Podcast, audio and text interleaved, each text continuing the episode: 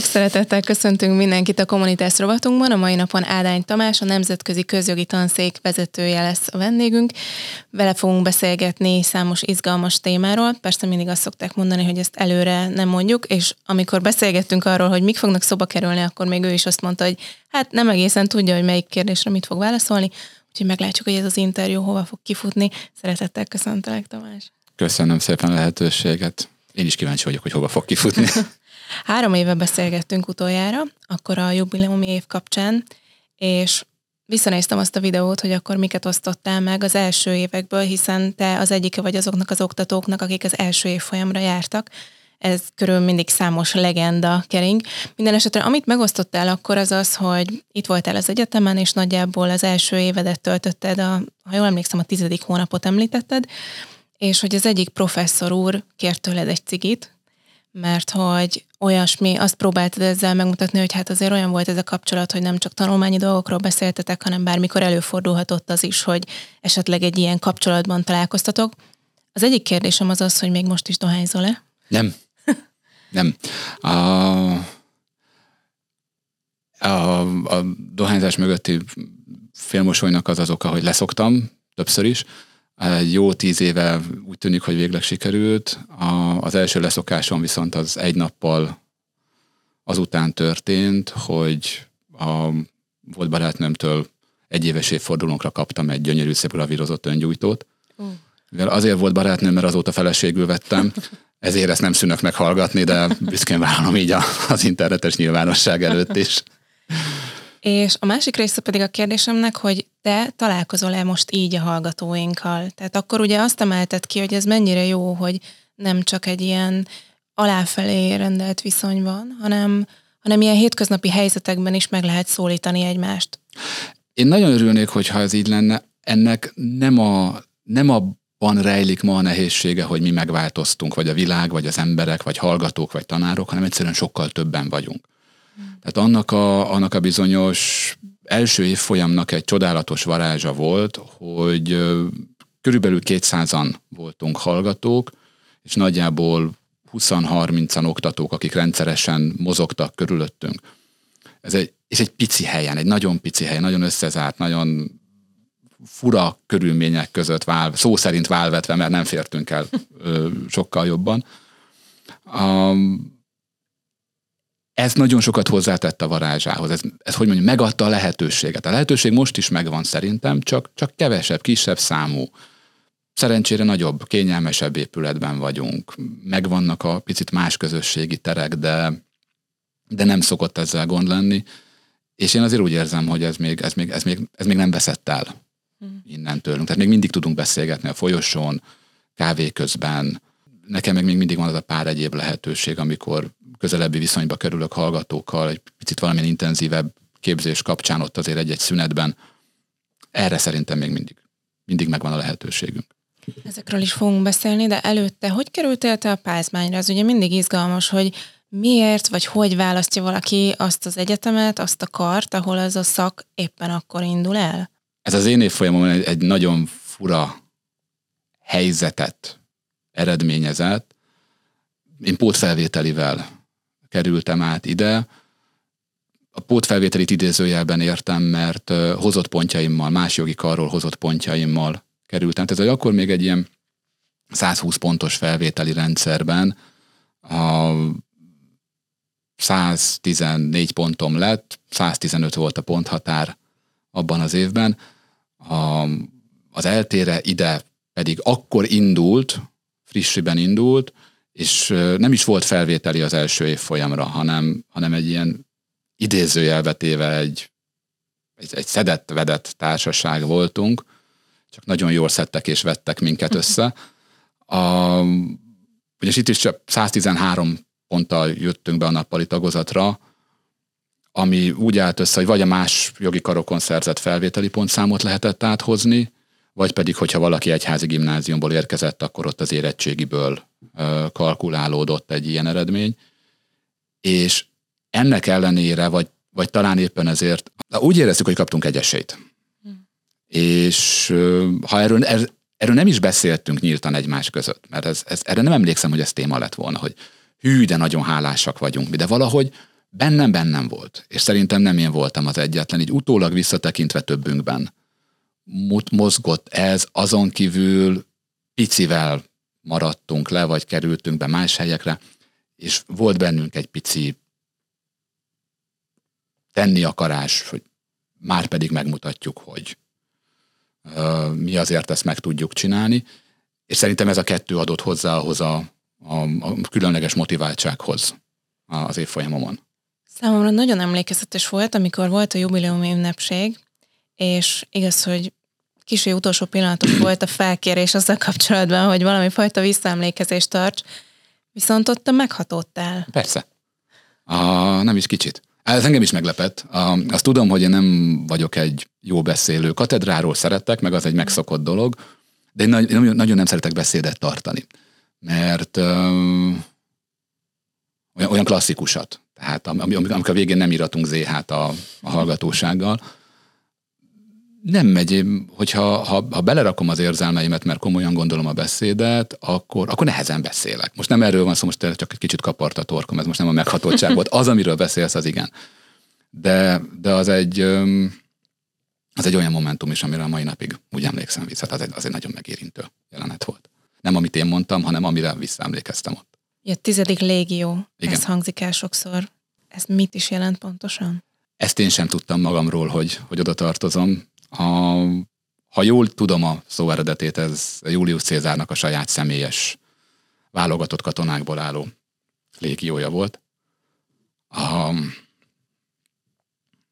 És ezt úgy nyilvánvalóan magunkra mi nem mondtuk. De azért itt 10 év távlatából megtudni, hogy az Linszky professzor úr ezt mondta ránk, azért az jól esett. És jól esik a mai napig. És van egy zászlótok is. Van egy zászlónk is, igen, azt én egy darabig évfolyamtársaimnak ezúton üzenem szeretettel, hogy én ezt egy darabig szeretettel őriztem a Nemzetközi Jogi Tanszéken. Most is méltó helyen vigyázunk rá itt az egyetemen, de már nem nálam van, tehát most már nem én vállalom az őrzését, de bármikor újra büszkén és szívesen. Van, és nem csak zászlónk van, hanem az is, ami mögötte van. Tehát azért ez az évfolyam, ez a mai napig összetartó, tehát van egy másfajta kommunikációnk persze ma, hát megváltozott azóta, nem találkozunk naponta mindenki mindenkivel, de azért rendszeresek a találkozók, összesen, tehát ilyen nagy csapatgyűlések is szerencsére még akadnak, egymás között azért a baráti kapcsolatok aktívak, még a házasságokból is van még, ami tart, és még a gyerekek is növekednek. De még ezen a héten is 2 nappal ezelőtt is egy ilyen évfolyam kapcsolatból alakul ki valami új szakmai együttműködés, ez a mai napig megvan. És az, hogy oktató lettél, az ebből fakad vajon, ebből a kiválasztottságból, ebből az első évfolyamból?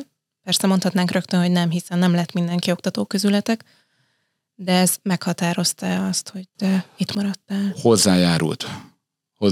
Azt azért éreztük a harmadévtől fölfelé, hogy minket egy olyan professzor generáció tanított jelentős részben, akik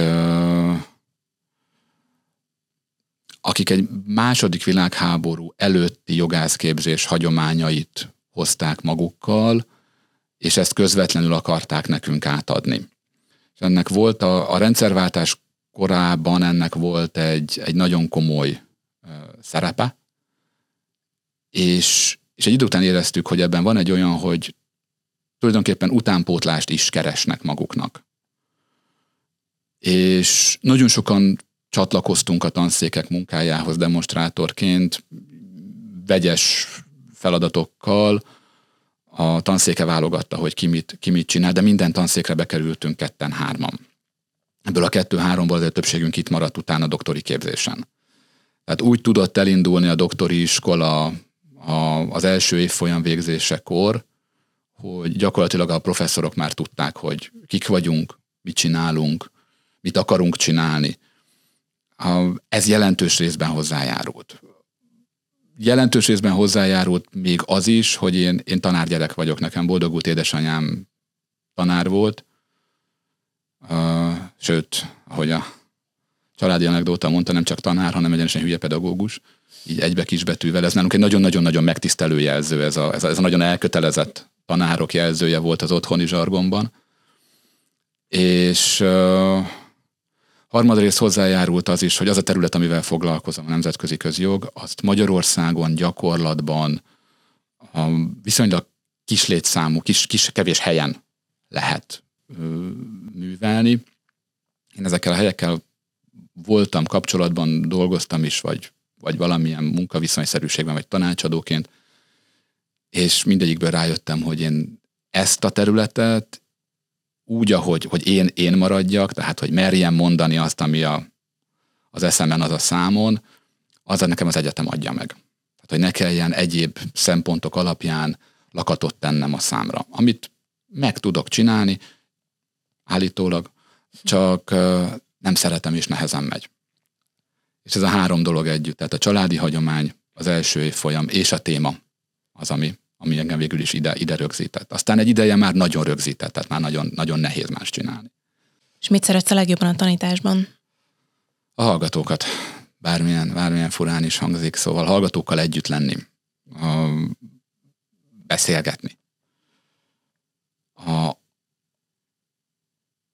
Látni azt, amikor egy-egy hallgató fejében egy aha érzés sikerül elérni, az nekem nagyon-nagyon sokat jelent. Engem a pandémia kikapcsolt kamerái azért viselt meg, mert ugye eltűnt ez a személyes kapcsolat. Azt hiszem, hogy teljesen egyértelműen ez. Tehát nagyon-nagyon sokat jelent. Tehát nekem tényleg sokat jelent, hogyha úgy egy olyan közösségben vagyok, egy olyan, ez egy elcsépelt jelz, hogy érdeklődő hallgatók közébe menni, ami az érdeklődés nem azt jelenti, hogy feltétlenül a tantárgyam iránt érdeklődik, hanem van egy olyan érdeklődése, aminek alapján tud tőlem valami olyasmit kérdezni. És mindig a nehéz kérdések a legjobbak. Mindig az, amire a végén azt mondom, hogy sokat beszéltem, de a válasz az, hogy nem tudom. Mert ott a közös gondolkodástól vagyunk előrébb. Tehát egy hallgatónak nem mindent kell megtanulnia, amit én tudok, hanem a hallgatónak ki kell, hogy alakuljon olyan saját gondolkodása a végén, amitől ő lesz, és nem én. Akkor ez lehet az, ami miatt különösen szereted a nemzetközi versenyekre való felkészítést, és ott ez a műhely munka az, ami téged így motivál ebben az egészben? Az nagyon-nagyon erősen benne van. Azon kívül nekem ennek van egy nagyon erős személyes motivációja is, de ha az nem lenne, még akkor is azt hiszem, hogy a munkám jelenleg legjobb része. Tehát ez egy hallatlanul intenzív felkészülés. Iszonyatosan nagy mennyiségű többletmunka van benne a hallgatók részéről. Fantasztikus az a munka, amit megcsinálunk. Tehát ilyenkor kapunk egy 5-10 oldalas tényállást valamikor szeptemberben, és ezen egy nemzetközi büntető pert viszünk, ha nem is végig, de egy eljárási mérföldkőig. Elkészülnek az írásbeli beadványok, ezt a hallgatók maguk csinálják, tehát nem, ez nem úgy néz ki, hogy az edző diktálja le nekik az anyagot, mert ez ott a szóbeli fordulón az ilyen azonnal kibukik. Tehát, hogyha valami csak egy betanult szöveg, nincs mögötte mélyen rögzült, alkalmazásra kész tudás, akkor ott ebből nem lehet eredmény. És ez a nagyon-nagyon intenzív munka együtt, ez rengeteg ilyen pillanatot hoz, amikor tényleg van egy komoly információcsere, és én rengeteget tanultam ezekből a felkészítésekből. Ez nem az üres frázis, hanem szó szerint értendő, tehát tartalmilag, emberileg, kommunikációban, gondolatszerkesztésben, a saját publikációim jobbak lettek tőle.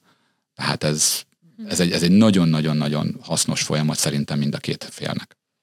A múltkor csapattal készítettünk is egy interjút tavaly, úgyhogy ők ezeknek a részleteiről tényleg úgy számoltak be, mintha egy filmszerű leírás lett volna az egész, hogy ők a háttérben hogy készültek erre az egészre. És ugye Schuller Zénó az egyik doktorandusz, aki nagyon sok munkát fektet ebbe, és jól láttam, akkor ő a te doktoranduszod. Ez így van. És Zénó is egy múltkortos csapatban találkozott velem először, másodéves korában. Ennek ellenére mind a mai napig itt van velünk a tanszéken, és én azért nagyon-nagyon hálás vagyok, mert idén másodszor fordult elő, hogy amikor Aki Moot Courtra készült már, az tudja, hogy itt a határidők azokat tényleg órára, percre kimért határidők, és azt hiszem, nem Pázmányos sajátosság, más egy. A Moot Courtos csapatok azok, persze ez egy verseny, tehát van egy versenyszellem, de egy nagyon családias légkör van egyébként. Nemzetközi viszonylatban is a kócsok között, a diákok között is van egy nagyon jó nexus, és ebből tudom, hogy mások is az utolsó másodpercben adnak be anyagokat, és ilyenkor másnap reggel a feleségem kicsit félve szokta megkérdezni, hogy milyen lett. És most másodszor tudtam azt mondani neki, hogy nem tudom. És ez egy nagyon-nagyon jó érzés, mert az én tényleg rengeteget levet most a vállamról ebben a szezonban is, meg az előzőben is. És akkor ide kapcsolnám azt is, hogy a nyílt napon pedig most egy új elemet tettünk be az idei évben, hogy ebből a nemzetközi büntetőjogi perből, vagy legalábbis ebből a perszimulációból valamit megmutassunk, ami különösen izgalmas, mert hogy a Trónok harcára épül, amiről én sajnos túl sokat nem tudok mondani, mert be kell valljam, hogy én nem láttam ezt a sorozatot, de hogy nagyon újszerű, nagyon népszerű volt ez a blokk, és úgy tudom, hogy ezt nem csak a nyílt napra hoztátok létre, ez már előtte is repertoáron volt. Persze, ezt már korábban is elkezdtük, azért is, mert Trónok harcának tényleg van egy ilyen húzó ereje, egy nagyon népszerű sorozat. Be kell, hogy valljak két dolgot, én önmagamra úgy tekintek, mint egy egészséges kockára, tehát én nagyon szeretem a sci-fi és a fantasy műfajokat, de a Trónok harcát mindig kihagytam azzal a felkiáltással, hogyha politikát akarok nézni, akkor előveszem a napi sajtót. Elnézést mindenkitől, aki rajongója, de ígérem, hogy be fogom pótolni, és el fogom olvasni az összes könyvet, amint elkészül és befejeződik a sorozat. Azt hiszem, hogy addig még van egy kis időm. Ezzel együtt viszont a filmben volt egy olyan jelenet, amit hallgatóim mutattak nekem egy pár másodperces, egy kb. 2 perces jelenet, ami meg a hatályos nemzetközi büntetőjogot rávetítve nagyon komoly mélységei vannak. És ennek egyébként van hagyománya a világban, vannak olyan egyetemek, ahol külföldi egyetem, ahol én záróvizsgáztató tag voltam az elmúlt pár évben pandémia alatt, az egyik ENSZ-es képzési intézményről van szó, ahol a záróvizsga része egy ilyen Moot Court, ahol egy 1,5 órás nagyjátékfilmet kaptak a hallgatók, ez volt a bizonyíték, nem egy írott tényállást, hanem ezt, és abból a filmből, filmben szereplő fiktív karakterek cselekményeit kellett megítélni ügyészi, ügyvédi vagy állami oldalról. Ez egy picit ugye szórakoztató elem is van benne, mert azért ezek a témák, amikkel foglalkozunk, ezek épp ésszel felfoghatatlanul szörnyűek és tragikusak. Tehát az, hogy ebben ne zakkanjon bele az, aki az elején elkezd vele foglalkozni, ahhoz kell egy kicsi ilyen oldószer, amin keresztül kijön a feszültség, ami azért érzelmileg komolyan felépül hallgatóban és tanárban is egyaránt. Te mostanában milyen témákkal foglalkozol? Én nagyjából ugyanazzal a témával foglalkozom nemzetközi jogon belül, most már nehéz kimondani, 25 éve a nemzetközi büntetőjoggal, tehát még hallgatókoromban kezdtem el vele foglalkozni, és hogy több kollégámmal, magyar és más országbeli kollégákkal is beszéltünk róla, akik hozzám hasonlóan egyetemen foglalkoznak vele, elméleti emberként. Többen egyetértünk abban, sosem akartuk, hogy ez a téma ez fontos legyen. Ez egy paradox helyzet. Mindig tudtuk, hogy nagyon fontos. És sosem akartuk, hogy ezt mások is tudják. Hogy ez maradjon egy olyan rendszer, amit soha sehol senkinek nem kell használnia. Ez legyen egy olyan elrettentő eszköz, ami ne kelljen. Tehát ne kelljen arról beszélnünk, hogy népírtás történt-e, vagy emberiesség elleni bűncselekmény. Mert emögött olyan tömeges emberi szenvedés van, ami tényleg, keresem rá jelzőket, de tényleg borzalmas. És amikor ezek bírósági döntések. Ez nem újsághír. Itt nincs rátéve a 18-as karika, meg a csak erős idegzetűeké, és aki már foglalkozott joganyaggal, és tudja, hogy milyen az, amikor egy borzalmasan brutális dolgot kell rideg tényszerűséggel, lehetőség szerint érzelemmentesen leírni. És akkor néha az ítéletekben is látszik, hogy a bíróság is elborzad. Tehát a sokat látott harcegyzet, nemzetközi büntetőjogászok, törvényszéki szakértők is azt mondják, hogy de jó ég. Ezekkel nem akartunk foglalkozni. És az, hogy ez most itt van újra a szomszédunkban, ez nagyon nem jó, de nyilván most ez az én munkámat sokkal intenzívebbé. Hallgattam podcastet veled, illetve láttam, hogy több cikkben is megkérdezik a véleményedet a jelenlegi helyzettel kapcsolatban. És ugye amikor online előadásokat tartottak az oktatók abban a 3 hétben, amíg még nem volt tanítás, akkor te is az orosz-ukrán helyzetről beszéltél. Hogy lehet erről a témáról úgy beszélni, hogy az... Hát ez nyilván nem jó kérdés, hogy legyen politikamentes, hiszen ennek nagyon sok része politika, de hogy mondjuk ebben objektív tudj maradni, és vannak olyan helyzetek, mondjuk, amikor külsős médiának nyilatkozol, és neked ott van a háttérben az, hogy na, én a Pázmányról jövök, és emiatt esetleg kell-e máshogy, vagy nyilatkozol-e máshogy? Összetett kérdés. Igen, próbálom szétbontani 2 kérdésre. Hadd mondjam először, hogy tudok a körülményekhez képest objektív maradni, már amennyiben objektív akarok maradni. Tehát ez a... Politikailag igen. Tehát politikailag viszonylag könnyen tudok objektív maradni, világnézetileg nem, hiszen vállalom azt, aki vagyok. Talán ezért is raktam fel így egybe ezt a 2 kérdést, mert de nem, tehát ezért is próbálom, de kicsit nehéz szétválasztani fejben, de az, hogy hogyan tudok objektív maradni, annak nagyon egyszerű oka van, ez egy nagyon részletesen kimunkált tételes jogi terület. Itt több 100 oldalas joganyagról beszélünk, nagyon mélyre ható részletes szabályokkal. Tehát azt hiszem, hogy Magyarországon ezt értették sokan félre, hogy itt körülbelül olyan bonyolultságú rendszert kell elképzelni, mint hogyha a magyar büntető törvénykönyvet és a büntető eljárási törvényt egybe gyúrnánk, azzal a különbséggel, hogy a büntető része, az anyagi jogi része, az mindössze 4 fejezetnyi bűncselekményt tartalmaz, tehát egy lényegesen rövidebb lista, mint amit a BTK-nkban találunk. De ez a joganyag, ez ott van. Ennek a jelentését meghatározott eszközökkel mérjük, értelmezzük, ez a módszertan, ez azonos politikai oldaltól függetlenül. Hát ezek mindig nagyon látványos kudarcélményt okoznak arra, aki arra vár, hogy én majd egy politikailag vélhetően más állású kollégával ebben a kérdésben én majd valami késhegyre menő vitát folytatok. Nem, mert a joganyag az ugyanaz, a módszertanunk ugyanaz. A világnézetünk, amit beleteszünk, a világnézetünk lehet nagyon más, de ez a moralitásunknak az az alja, az emberi mi voltunknak az az alja, amiben nincs eltérés. Az a bizonyos fordulat, amit az előbb én is mondtam, hogy emberi esség elleni bűncselekmény. Ez egy komoly fordítási kérdés, vita volt Magyarországon, hogy a bevett fordulat az emberiség.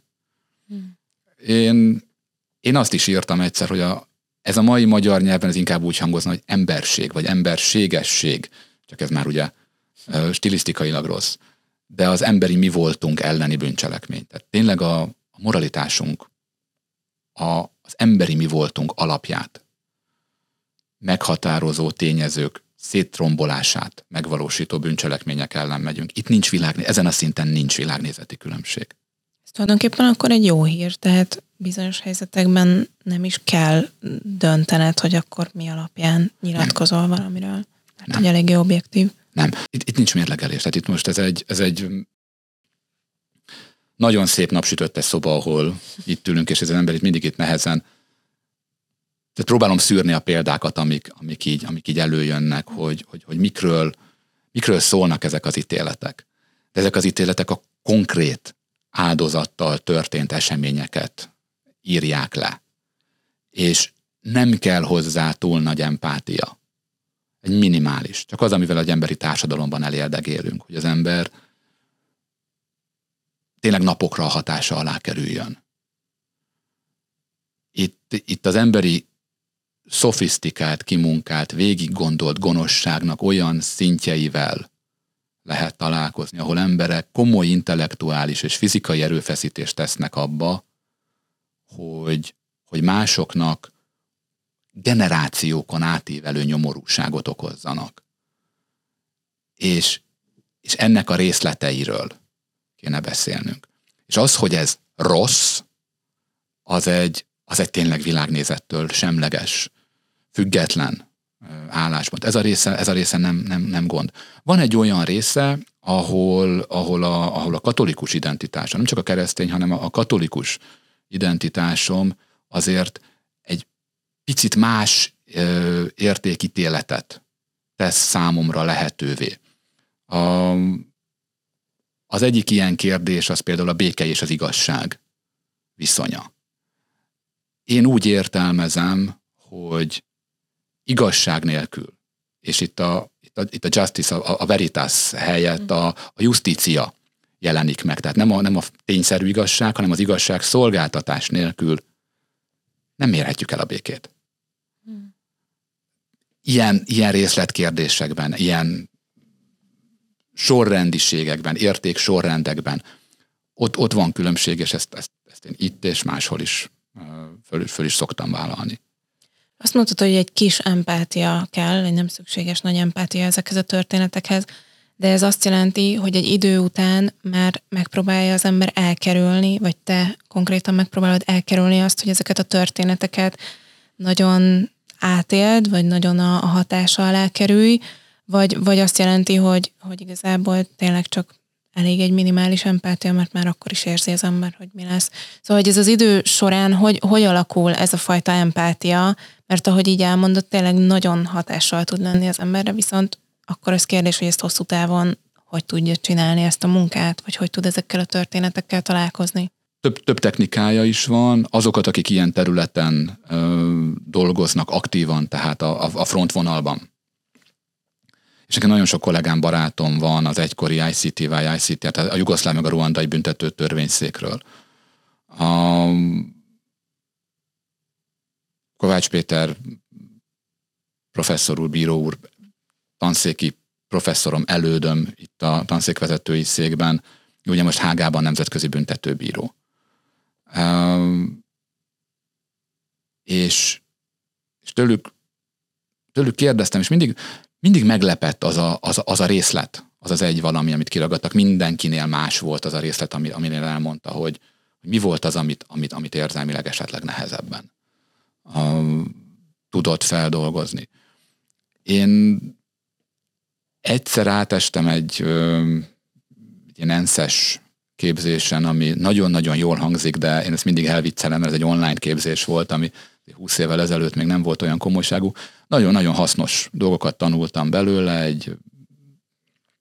amik közül az egyik, ami számomra nagyon tanulságos volt, hogy azok az ENSZ alkalmazottak, akik terepen dolgoznak, hogy nekik milyen gyakorlatokat, milyen nem lelki gyakorlatszerűséget, hanem milyen jó gyakorlatokat írnak elő arra, hogy figyeljenek a saját mentális egészségükre, mert hogyha ők beleroppannak körülöttük lévő szenvedésbe, tehát a segítő szakmában dolgozók, akik erre ki vannak téve, és vigyázni kell magukra. Mindenki máshogy, tényleg mindenki máshogy csinálja.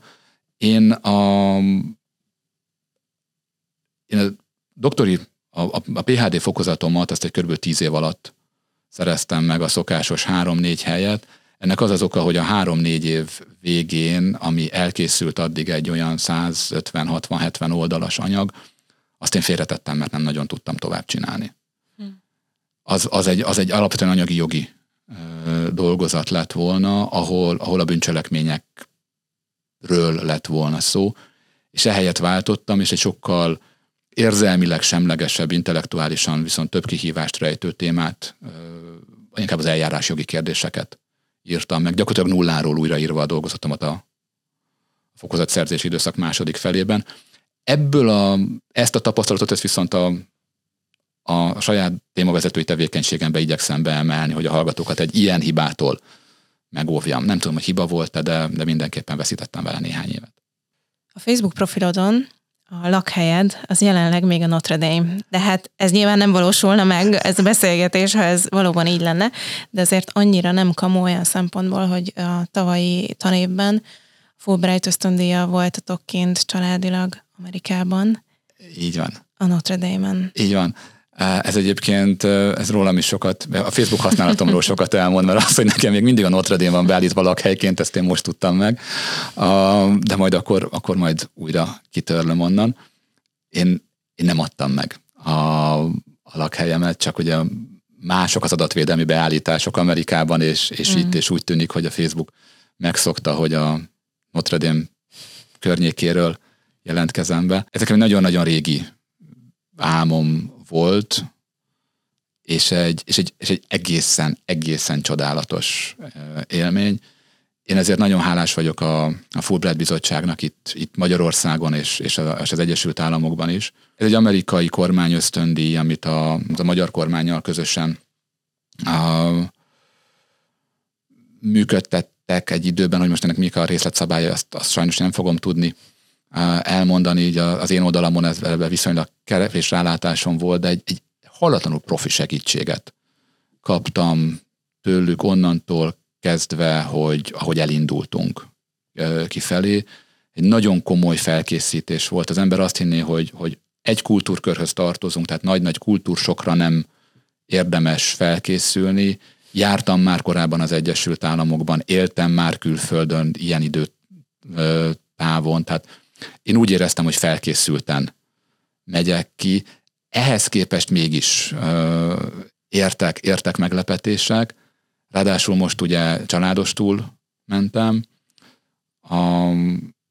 és tényleg volt benne kihívás. Tehát a Fulbrightnak egy óriási tekintélye van, tehát ott megint csak előjöttek belőlem a régi elsőéves pázmányos reflexek, hogy meg akarom mutatni, hogy én erre méltó vagyok. Nem is sokakat választanak ki? Azért tudjuk hozzá. Nem, és ez ugye nem jogászoknak specifikus, hanem minden tudományterületről versenyzünk, és oktatói kategóriában évente 2-3 szoktunk menni tanítani.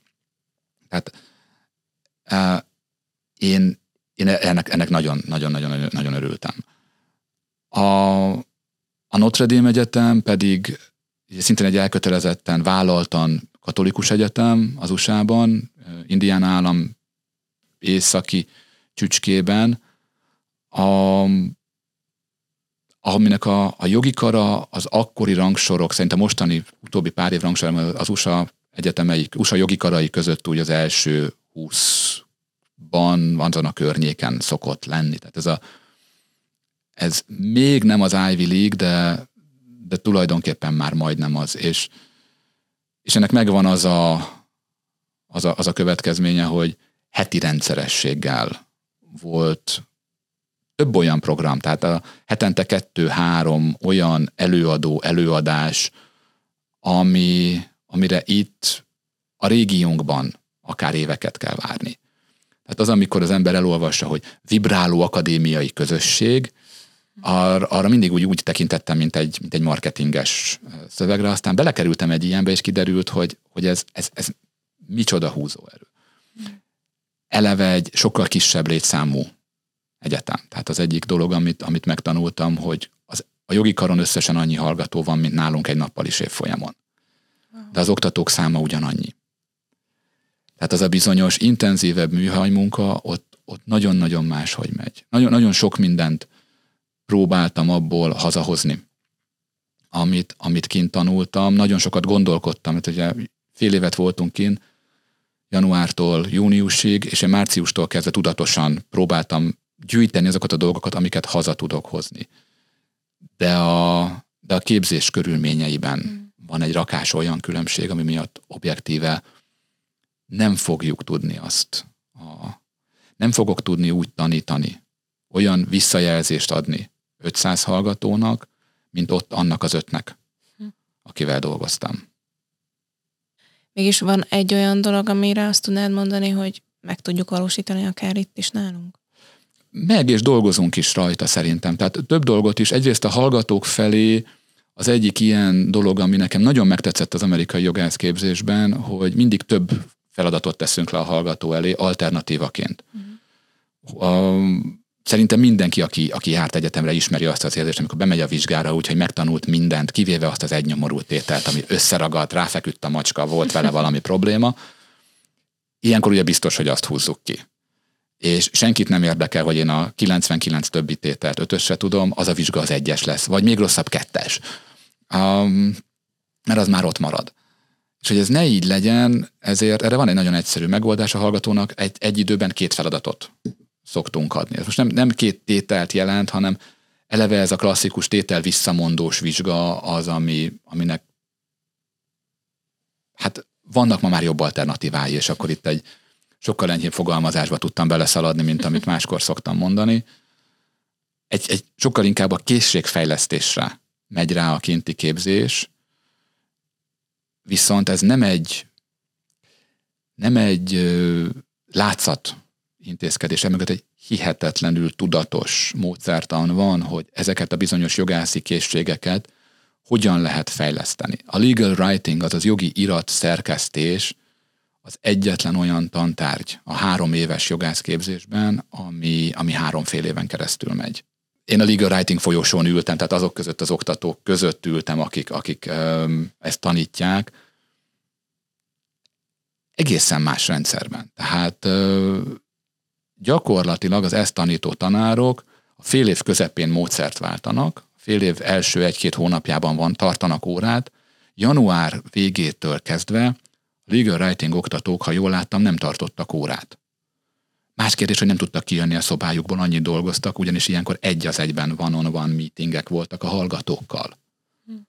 Tehát a kiadott feladatot 1 hónap alatt megtanították, hogy hogyan kell megcsinálni, majd 4 hónapon keresztül minden egyes hallgatóval végigrágták azt, hogy hogyan kellett, hogyan lehet még jobban. Ebből 3,5 év. Hát, és emögött tényleg ott vannak a könyvek, hogy hogyan kell ezeket tanítani. Igen, mindig az a bizonyos módszertani tudatosság az, ami ebben lenyűgöz, ami egyszerűnek tűnik. Amikor a cirkuszban ülünk, és nézzük a légtornát, hogy hát csak kapaszkodik egy rútban, meg átfordul ki, ezt én is meg tudom csinálni, mondja ilyenkor a bátor ember, fotelkalandor, amíg föl nem megy a létre tetejére, és rá nem jön, hogy innen csak leszeretne jönni, nem minél gyorsabban, csak megfelelő tempóban és biztonságosan. Azt látom sokszor az oktatóknál, hogy a TDK versenyre felkészítés, a személyes konzultáció nagyon sokszor nem is azért fontos, hogy milyen eredménye lesz, hanem emiatt a személyes kapcsolat miatt, emiatt az együttműködés miatt, amiatt, hogy valamint közösen munkálkodunk. Igen, ezek viszont mind olyanok, hogy kis létszámban tudjuk megcsinálni. A jó az lenne, hogyha minél többeket be tudnánk vonzani. Erre én azért úgy érzem, hogy a karon van egy, most arra azt kell mondani, oktató generációkon átívelő igény, nehéz megcsinálni. Ezt merem mondani úgy is, hogy a tehetséggondozó program az az én vállamat nyomja részben. És ennek láttam a nehézségeit az elmúlt 6 évben. Hogy ez szervezési oldalról milyen problémákat vet föl, intézményi kultúrában, hallgatói kultúrában, hozzáállásban, karrierépítési elképzelésekben. Mit képzel el most magáról egy mostani másod-harmadéves? Mitől lesz belőle nagyon jó jogász 10-20 év múlva? Tehát hol látja magát 10 év múlva, hogyan akar odáig eljutni? Ebben vannak nagyon komoly különbségek, úgy érzem, hogy a tömegek szintjén. És nem feltétlenül jó helyre tesszük azokat az erőfeszítéseket. Ezen lehet, és szerintem kell is változtatni. Én viszont itt és máshol is el szoktam mondani, ahol ez szóba jön, hogy dolgozunk rajta. Tehát ez nem egy olyan dolog, hogy akkor rájöttünk, hogy te jó ég, akkor átkapcsoljuk a kapcsolót, és akkor máshogy megy, mert itt több 100 embernek a munkamódszerén kell változtatni. Tehát ez nem megy egyik napról a másikra. De szerintem megéri, mert jobb lesz az eredmény, amit elérünk, Ja, és sokkal szórakoztatóbb az oda vezető út. És az is biztos, hogy a rendszer szemléletben szokták ezt mondani, hogyha egyébként már egy valaki, vagy egy-két ember elkezd változtatni, akkor az a rendszert is megváltoztatja. Szóval én hiszek abban, hogyha kis lépések vannak, azok is hatással vannak a rendszerre, még ha nem is sikerül az átkapcsolás teljes egészében. Legyen neked igazad. Én úgy érzem egyébként, hogy nem én vagyok az első, vagy az egyetlen fecske, tehát ez tényleg ez sokakat érdeklő kérdés. Egy utolsó területre még szeretnék mindenképpen kitérni, mert hogy nyilván nagyon sok mindent csinálsz egyébként az oktatás, meg a munka mellett is, de a beszélgetésünk során még itt az interjú előtt mondtál amúgy egy nagyon jó kattintásvadász címet, Így lettem zenészből adjunktus, de hogy is merült fel ez a téma, az egyik kollégámat kérdeztem, hogy hát mit lehetne kérdezni az Ádány Tamásról, és akkor mondta ő egy olyan oktató, aki ide járt hallgatóként is, hogy hát nekem az nagyon emlékezetes volt, amikor gólyatáborban a tábortűz körül ültünk, és ott gitározott, és énekelt velünk, és hát igen, tudom, itt most sokaknak fáj a szíve a gólyatábor szó hallatán, de hogy most inkább az élményre szeretnék koncentrálni, és arra, hogy a zene a te életedben nagyon fontos, és megjelenik több ponton is. Most egyébként akár legutóbb kedden együtt zenéltünk a keddi imán is. Hogyan volt ez jelen? Mert azért ez nem csak egy ilyen hobbiszerű, plöntyi gitározgatás volt nálad. Nem áll szerénységből mondom, én nem tartom magam tehetséges zenésznek, de nagyon szeretem csinálni. Tehát a tehetségem hiányát lelkesedéssel pótolom, úgy nagyjából kamaszkorom óta. Annak ellenére, hogy zenei tagozatú általános iskolába jártam, ott valahogy a zene még nem fogott meg, hanem már utána kamaszként. És mindenféle kanyarok árán én egy zenei mindenevővé nőttem ki magam. Nagyon, nagyon sokfajta zenét hallgatok. A Spotify ugye évvégén elküldi, hogy ki mit hallgat, hát az én profilommal nem nagyon tudott mit kezdeni, hanem közölte velem, hogy itt nagyjából tényleg mindent meghallgattam, ami ott volt. Nagyon szeretem, nagyon-nagyon szeretem. Egészen más rétegeit mozgatja meg az agyamnak egy hosszú, fárasztó, átbeszélt nap után. Ugye jogászként elsősorban a szavakkal dolgozunk, és az a régi, ha jól emlékszem, talán Leibnizi definíció, hogy fogalmakkal végzett matematika a logikája, ez elsősorban az agyamnak azt a részét fárasztja le. Ráadásul ingázom, tehát vezetek is mellette egy sofőrfél munkanapját szoktam az autóban eltölteni, és amikor hazamegyek, akkor egy nagyon fárasztó nap után az, ami igazán ki tud kapcsolni, az az, hogy ha valamelyik hangszert előveszem, és játszunk valamit, vagy játszom valamit. Nagyon szerettem csinálni. Az egyetemen pedig itteni barátaimmal kezdtem, mert nagyon, nagyon szerettem akkoriban éppen az ír népzenét hallgattam sokat, és találtam itt az egyetemen néhány hallgatót, akiket be lehetett ebbe a projektbe csábítani. A zenekar összeszedése az úgy él az emlékeimben kb. Mint amikor így a nagy hollywoodi filmekben, amikor a csapatot összeszedik az elején. Tehát így, még emlékszem azokra a beszélgetésekre, az első közös zenélésekre a többiekkel. És ez a mi kis hobbi projektünk, ez elkezdett egyre komolyabb hobbivá válni. Egyre jobb dolgok készültek. Kiderült, hogy vagy csak összecsiszolódtunk, vagy pedig eleve is egy hullám hosszon voltunk, de nagyon sok évig zenéltünk együtt, és ez egyre komolyabb szintre lépett, egyre jobban terjedt. Nyilván nem akartunk autentikus népzenét játszani, mondva, hogy mi nem tudjuk, tehát ez nem onnan származunk. A hangulat az hasonló, mint a magyarokénál, de nem megy. És elkezdtünk mindenféle könnyű zenei stílust belerakni. Tehát sosem voltunk csak egy rockzenekar, voltak nekünk nagyon határozottan karcos dalaink is, meg jazzes dalaink is, meg mindenféle egyéb, bohóckodtunk a magunk örömére, szórakoztatására, és ezt úgy tűnt, hogy sokan szerették. Hallgatói bulikon játszottunk nagyon sokat, csak amikor jogászok lettünk, nem a munka nem úgy vitte el ezt a közös zenélés élményt, hogy nem, egyrészt a maga szürkeségében nem marad rá idő úgy család és gyerekek mellett, bár volt zárt körű koncertünk, az egyikünk lakásán, ahol az új generáció is beszáll, tehát ahol már a többiek gyerekei, akik már hangszeresen tudtak játszani, már velünk zenéltek, ők voltak a közönség is. Hanem inkább olyan problémák merülnek fel, hogy mindenki jogász, és ennek van egy szakmai etikája, amivel nem lehet mindig összeegyeztetni azt, hogy mi nyilvánosság előtt kiállunk, és együtt muzsikálunk. De hiányzik. Uh-huh. Azt kell, hogy mondjam, a mai napig hiányzik, és ezért én nagyon hálás vagyok azért a múltkori közös zenélésért, mert az együtt zenélés az mindig egy egészen más szint. Nem adom fel, hogy egyszer egy karácsonyi ünnepségen még együtt fogunk zenélni, a nagy banda összeáll, mert hogy úgy hallottam, hogy Gerencsér Balázs tanár úr, Pérces Viktor tanár úr, és te, és nem tudom, hogy kihagytam-e valakit. Még nem tudjuk, de majd még a jövőbeli tagok.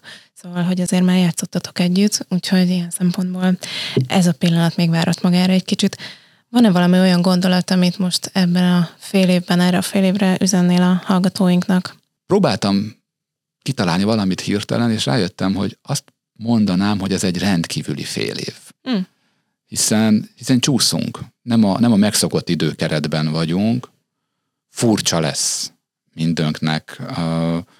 És ebből rájöttem, hogy elkezdtem számogatni, hogy ez a hanyadik rendkívüli fél évünk, és azt hiszem, hogy a jó tanács, amit mondanék a hallgatóinak, az, hogy várják a váratlant. Tehát, hogy építsenek ki maguknak valami olyan lelki és felkészülésbeli módszertant is, ami az övék, ami működik, és ami rugalmas. Tehát alakítható a körülményekhez, mert úgy tűnik, hogy ezekhez a körülményekhez nekünk most igazodnunk kell, és az alkalmazkodó képesség egy nagyon hasznos tulajdonság most és a következő években is az lesz. Köszönjük. Az biztos, a pszichológia is többször elmondja, hogy a reziliencia az most egy nagyon-nagyon fontos készség, úgyhogy valóban most van is lehetőségünk, hogy ezt fejlesszük. Akkor várjuk a váratlant. Köszönöm a beszélgetést, köszönjük, hogy velünk tartottatok, és legközelebb is hallgassátok a Communitas rovat beszélgetéseit. Sziasztok! Köszönöm szépen, viszontlátásra, sziasztok!